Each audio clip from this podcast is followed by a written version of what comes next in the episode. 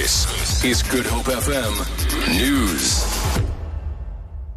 Good afternoon. DA Executive Federal Chairperson James Selfe says the party's gender representation in leadership positions should be viewed holistically instead of focusing on gender balance in the upcoming federal leadership election. The party has released its nomination list with 21 candidates who will contest the six leadership positions. The majority are male. Mercedes Besent reports.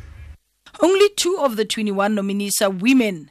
They are Desiree van der Walt and Refilwe Ntsekhe. But himself has brushed off the question of gender balance. As you know, for the last seven years, we have had a woman leader. We've now just recently elected a woman leader in the Western Cape, we have a woman leader in the Free State, and so if you look at the party as a whole, the gender balance is uh, particularly good. Ntsekhe and van der Walt will be contesting for two of the three deputy federal chairperson positions.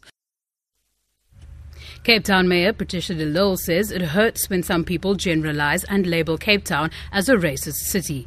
The city of Cape Town has for the past month been consulting widely in the province in what is referred to as the Inclusive City campaign against racism. The consultations culminated with a panel discussion last night. De Lille says if a racist incident happens in a private space, it cannot be given a blanket label as that of the people of Cape Town. If a racist incident is taking place in the privacy of a, of a bar or a restaurant, then you say Cape Town is racist.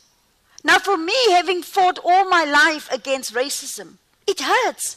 And so, just to generalize and say Cape Town is racist, while we are part of a country that has emerged out of a very sad past, you find racism all over the country. But we are saying we will confront it now. Metro Rail says damage to its Mbekweni station and ticket office in Paarl is estimated at millions of rands. Angry protesters set the station alight on Thursday during an unrelated service delivery protest. The Paarl municipality says the protesters also vandalized municipal infrastructure. Metro Rail has appealed to commuters to make alternative transport arrangements. Spokesperson Riana Scott says they're unsure when normal services will resume. Police are investigating a case of public violence.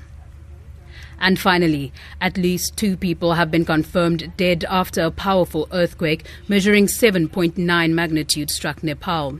At the main hospital in Kathmandu, people with broken limbs and arms are being rushed in for treatment. It's unclear how many people have been injured. Several buildings have collapsed. The BBC's Anbarasan Ethirajan reports. There are reports of widespread damage in the capital, Kathmandu, and also neighboring districts. Many people have posted pictures of collapsed buildings, cracked roads, and also they talk about uh, centuries old ancient buildings have collapsed, the temples have collapsed, the telephone lines are down. We are getting more information only from social media. For Good Hope FM News, I'm Danielle Buse.